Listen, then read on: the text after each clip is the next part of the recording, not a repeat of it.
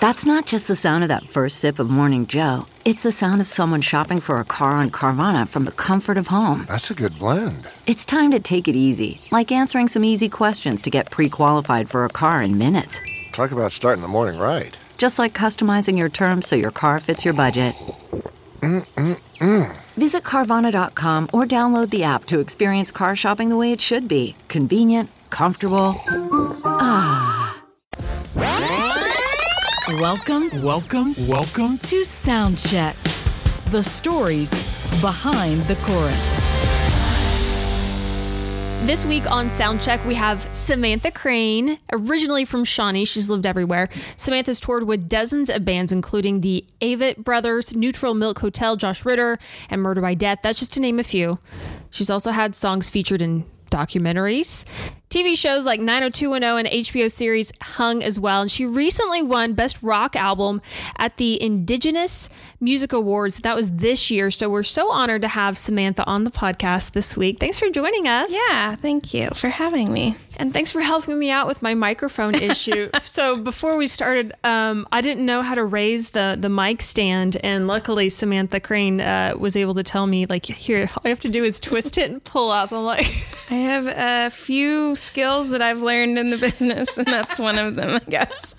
Apparently, haven't. I used to do radio, but I did a whole podcast before, and we were like hunched over, so this was much better for my back. Good. Um, so talk a little bit about you're kind of in this in between phase. Um, you had an album that came out, which is wonderful. That was last year, right? 2017, 2017. Yeah.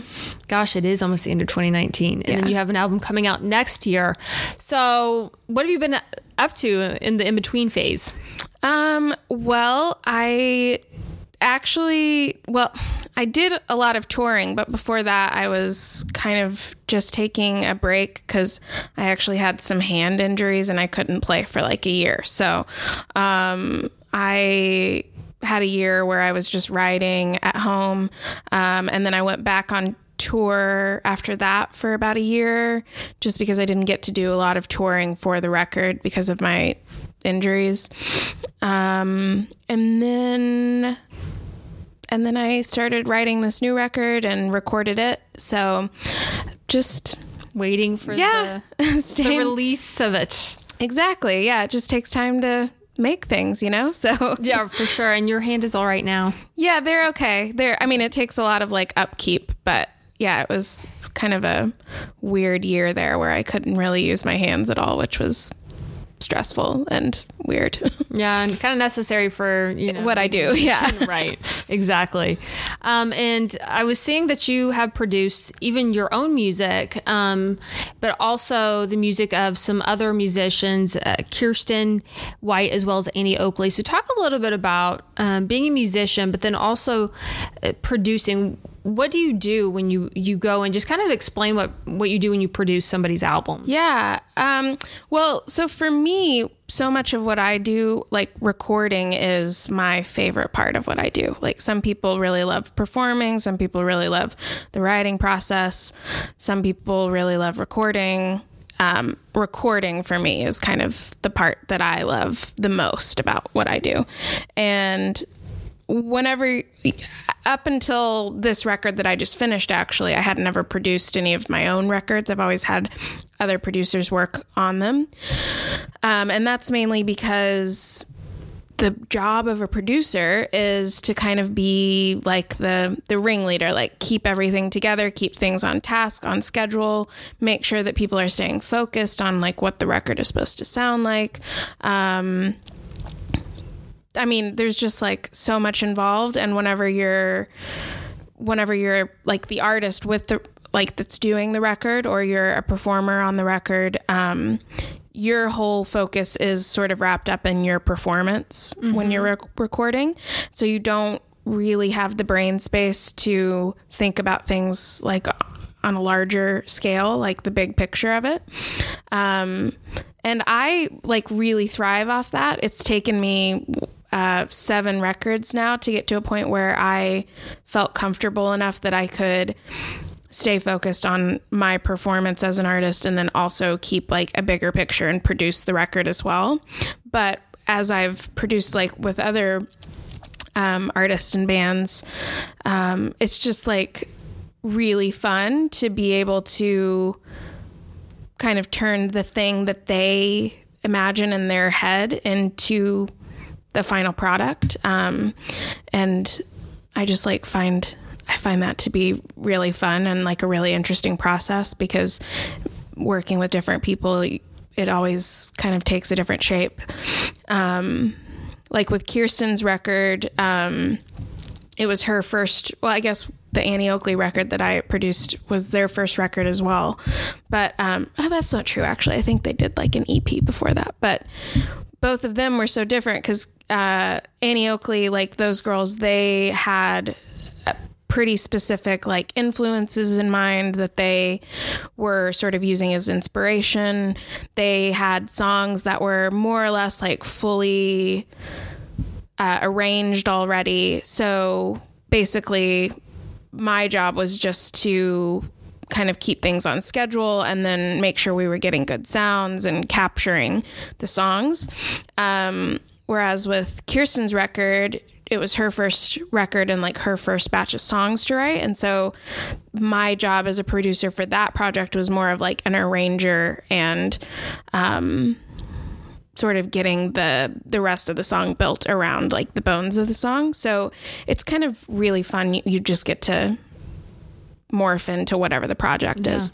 So when you say like scheduling, I, I think of uh, do you have in mind an album release date before you go into the studio, or is it more of like you've got to finish a studio album and in a, under budget? Um, what are you looking at whenever you're looking at scheduling? Yeah, I mean it's it's All like it. it can be really mundane. Like it's just the depending on the project. It's about keep like if someone has a certain budget, you know, then that means you're sort of relinquished to like a certain amount of days that you have to like get things done in um, scheduling in terms of just like getting a drummer in on the day that you need a drummer like that sort of thing so i mean that's not necessarily the fun part but right. just like the directing of it in general i think yeah. is fun so so you're gonna do it more I hope so. Yeah. I mean, I, especially with like the older that I get, and I don't necessarily want to be on the road as much as I have been in my past, mm-hmm. um, which is like all the time. Yeah. um, I just, I still love like traveling and touring, but it just is not as um, feasible for me like the older that I get just in terms of like self preservation. right. So I sleep. I'm sure. Yeah, exactly. yeah. Sleep is like important, and staying up like that late for months on end is like does not work for me anymore. I'm the same way. I'm like, I need my sleep. I need to just have normalcy and schedule a little yeah. bit. So I would love to do more producing, just because I feel like I'm I'm like really good at projects. Like I'm a project driven person. And so I I mean that to me is like the natural progression of where I would like to go from here. Like in addition to working on my own records, um, doing more production type work. Yeah. Cool. I can't wait to see it. Yeah. I know. Let's go back to 2017 uh, to that album that came out, and you, this was this was not self produced. No, no. Okay. The one that I'm going to be releasing next year. That'll be my first record that I've like fully self produced. Really? Yeah. I can't wait to hear it. Mm, yeah. You've got a great voice. Okay, so you, I wanted to play Red Sky Blue Mountain. Okay. Which yeah. is entirely written and sung in the Choctaw language, yeah. correct? Mm-hmm. So tell us a little bit, a little bit about. Um, do are you fluent in Choctaw? Is this something that you learned for the song? Just kind of talk about like I am not fluent yet. It's been like a very slow process for me. I've I've I grew up like pretty ingrained like in my with like my Choctaw heritage and so I always knew sort of like little bits of words, you know, because that you know, anytime you go to like um, a cultural meeting or a powwow or something, you know, they do little bits of language, and it's just sort of a way to like keep those things alive. You know, how to say Merry Christmas in Choctaw, or how to say hello and goodbye, that sort of thing. Um, but a few years ago, I really got interested in sort of the importance of the preservation of language um, as it as it goes with like keeping heritage alive. And for me, um, considering that I'm Choctaw, it just meant that I kind of wanted to put in the footwork to start learning the language a little more. Yeah. Um, with the goal being that eventually I really wanted to start writing songs in the language because um, a lot of how we think about stories and uh, traditions being passed down are through folk songs. So I, I will say, so many indigenous tribes today are just kind of like grasping onto little bits of of like the heritage that they can find Yeah. um, due to you know just like years and years of genocide and um, the depletion and covering up of of their own culture and language and identity. And so most of what I grew up hearing in the Choctaw language were like Christian hymns, traditional Christian hymns that were just sung in the Choctaw language, where there was this whole um, you know era and tradition before then of songs that they were singing but we just don't have record of them because of It was also events. deleted. Yeah, yes, it was just right. deleted from us and so I, I kind of like had been talking with with a lot of other like contemporary sort of indigenous artists about um, what the idea of of like native art is or native music and what it means to be like a native musician or a native artist and what we kind of I think it agreed on is just that we focus so much on the thing making you a native musician or a native artist being if you make things that like sound or look native whereas what it should be is if you are making it it is native because you are native Right, yeah. and so i think putting forth that idea can bring sort of confidence to like a whole new generation of indigenous artists who maybe felt like they weren't native enough or something because they just have lost that heritage through through the history of our country um, and instead empower them to get in touch with just who they are biologically and and and um, historically and know that if they're making something it is indigenous because they're indigenous. And so with language i feel like my idea was to just make new choctaw folk songs i guess. Like and and also encourage other young indigenous people to do the same like with their own cultures. Just to say um, you know we don't remember what songs they were our our ancestors were singing um, but we can make our own. And there's just something powerful i think about incorporating the language back into it um, that really makes it that much more powerful. Um, so that I eventually I would really like to just do like a full album of them, but it is really hard writing in another language. It takes a lot of time for me to make sure that like the translation is right and that I'm saying things right and that sort of thing. And yeah, so, where are you learning the language? Are you learning it from someone or are you learning are you finding books? Yeah, I have a few different like methods that I use. The Choctaw Nation is actually re- they have a huge language program right now. So it's really easy to get access to language lessons. They have like an online program. They have programs where you can go to classes like at their cultural and heritage centers. Um, I think you can even take it like at OU right now or something. Like it's they're they're really spreading their language program pretty thick right now. So yeah, I I've t- I take like online lessons, and then I also work with some translators within the tribe just to make sure that like I'm getting everything right.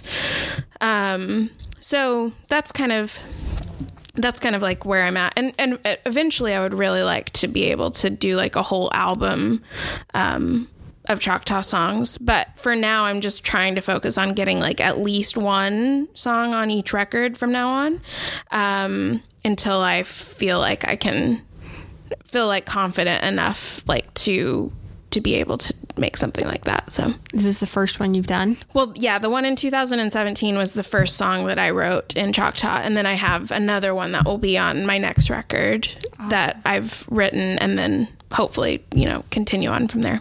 Let's hear it. It's Red Sky Blue Mountain, and this is Soundcheck.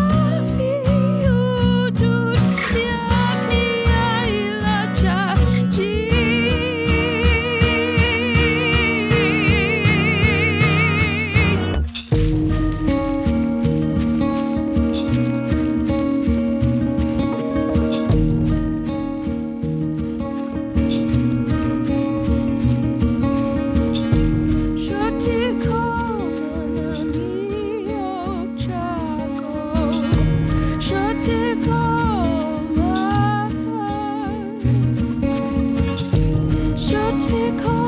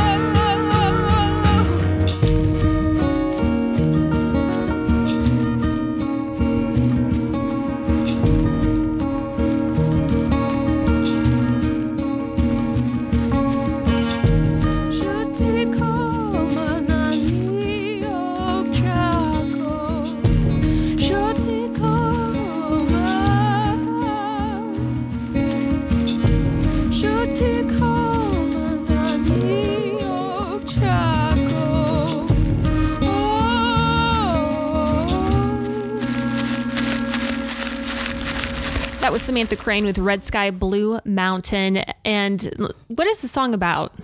Um, I wrote that song as sort of a uh, song to um, sort of ancestors past and present in regards to kind of the sanctity of water. I wrote it around the time that a lot of my friends were going up to Standing Rock. Um, and so, yeah, it's basically a modern, like my modern version of sort of a water song.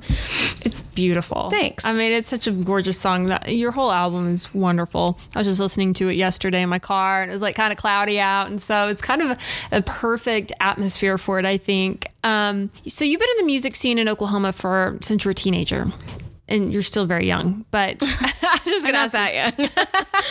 how have you seen the Oklahoma music scene evolve since you got started? Hmm, that's really interesting. I, because I did start playing um, around when I was like 17, 18, I started like at open mics around Oklahoma City area. Um, but then there was like this big chunk of time that I was just on tour so much that I uh, wasn't super like implanted into the local scene.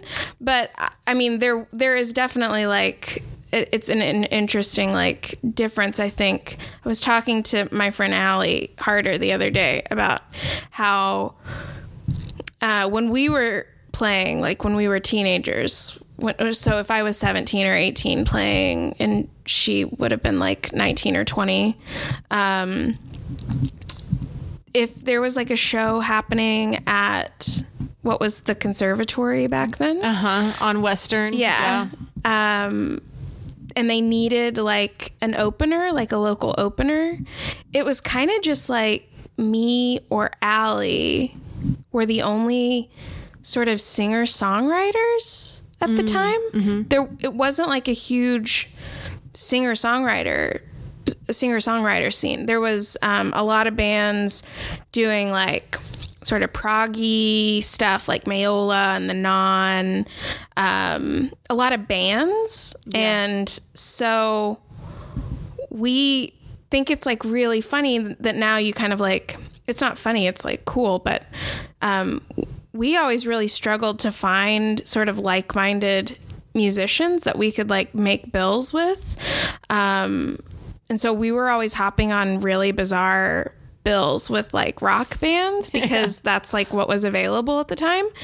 Um, and now like the singer songwriter sort of scene around here is just like exploded and there's just like a ton of singer songwriter sort of things Yeah. um, that have come out of Oklahoma. So I think, yeah, it kind of became like a songwriter scene around Oklahoma City. I feel I like. why. Is it because of ACM at UCO? Is it because of more like you know the songwriter festival? I know that's not in Oklahoma City, but still, they they actually do have a songwriters uh, festival at Tower Theater too. Oh. but I'm wondering where. I don't know. I mean, it's like anything, scenes just kind of like appear, but um yeah, I don't really know where that came from, but that's the main difference that I can like kind of see and remember is just that when I was growing up, it was all about being in a band, and now it's all about like being a, sing- a songwriter. Yeah, and so it's kind of cool. I don't know. Maybe me and Ali were just ahead of the curve. I don't know. Yeah, you were. Yeah, maybe. Uh, who is your favorite singer songwriter? Like locally or just Nationally, in general? Just in general. Like, who do you love to listen to? Who inspires you? I mean, I listen to everything. I really do, and I go through phases.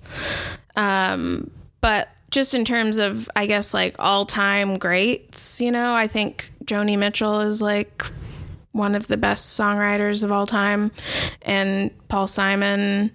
Um, there's this guy named Sam Amidon um, who is out of like Vermont, I think, and he does really amazing things with like tr- traditional folk song uh, sort of structures, and he's to me like one of the coolest musicians around. Um, but yeah, I mean, there's just like so many. I I go through phases of like who is Your favorite? who's my favorite. Yeah. Yeah.